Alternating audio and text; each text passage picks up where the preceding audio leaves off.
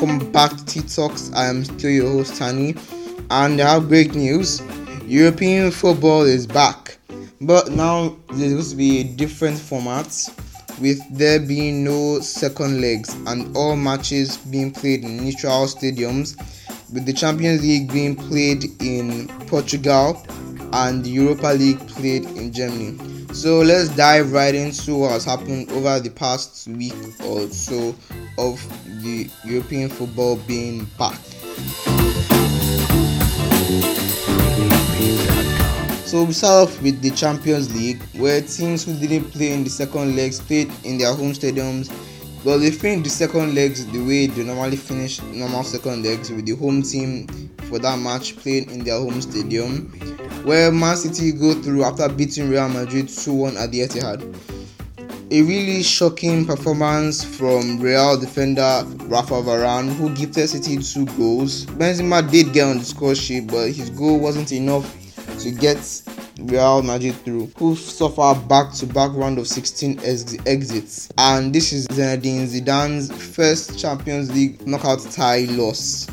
Now I think City look like the favourites to lift the trophy who knows? Maybe maybe they might go on the way and lift their first ever Champions League trophy. Who knows?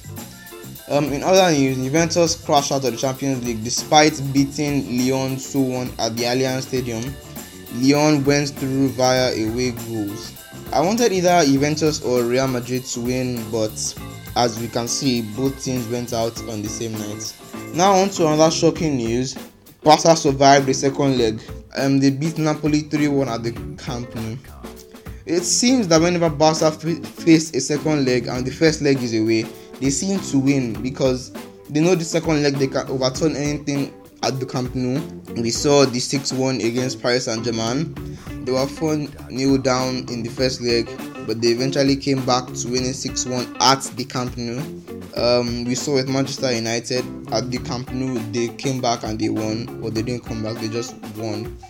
So it's like if they are have a second leg at the Camp Nou, they seem alright. But whenever the second leg is away, we saw what happened with Liverpool last season. They go out of the Champions League. And then the last round of 16 tie played was like the most obvious one to call as Chelsea lost to Bayern 4 1 and 7 1 on aggregates. Not much to say about this match, but we already knew that Bayern were going to destroy Chelsea. But damn, that's a big scoreline. So today, later today, we will see the first quarter final, which is Atalanta face PSG. This should be an entertaining match. We do Atalanta are playing, but PSG are obviously going to be the favorites to win the match. Other matches are going to be played at RB Leipzig versus Atletico Madrid tomorrow. Barcelona versus Bayern on Friday, and we'll see Man City versus Lyon on Saturday. Now, on to the Europa League. They had some round of 16 ties to be played, so let's go into them. Shakhtar 3, Wolfsburg nil. Copenhagen 3, Istanbul Bes- here, whatever, I, I can't pronounce that name. Nil. Man United 2, LASK one with Martial bagging his 23rd goal of the season in all competitions. Um, Bayer Leverkusen won Rangers nil. Wolves won Olympiacos nil. Basel won Frankfurt nil. Inter 2 Getafe nil. And Sevilla 2 Roma nil. Now back to the quarterfinals with um, Inter beating Leverkusen 2-1 and Lukaku breaking the record uh, most consecutive Europa League matches scored in with nine, dating all the way back to 2015 with his in his Everton days.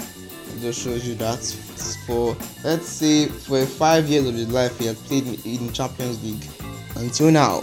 Man United beating Copenhagen 1 0 courtesy of an extra time Bruno Fernandes penalty. Yeah, that was it was a good performance from United, but the Copenhagen keeper was just oh my god, he was just on fire. 13 saves in the match. Denied United 13 times that is something, man. That is something. He played well, but we all knew United were going to go through. The manner in which they went through, eh, not so pleasing, but the result is what counts. So Shakhtar beats Basel 4-1, and Wolves lost to Sevilla 1-0. While Jimenez missed his first ever penalty for Wolves, in the first half before Ocampos heads in late in the game to send Wolves out and Sevilla into the semi-finals. So next matches will be Sevilla versus United on Sunday. Time for United to get revenge for Sevilla knocking them out of the Champions League two seasons ago. I really hope United don't need what happened against Copenhagen to beat Sevilla. I want revenge, man. I want to see three goals scored by United without reply from Sevilla. And then we will see Inter versus Shakhtar on Monday. Now, a bit of transfer news that Jadon Sancho has handed in a transfer request, signing off his share of the transfer fee. So it seems likely that he is going to join United, but the fee has still not been agreed with Dortmund. Dortmund still holding up for their 120 million euro valuation of Sancho. I don't think they are going to budge. United really should just pay the money. It's a big investment, I know, but it's going to come out good for them. Really good.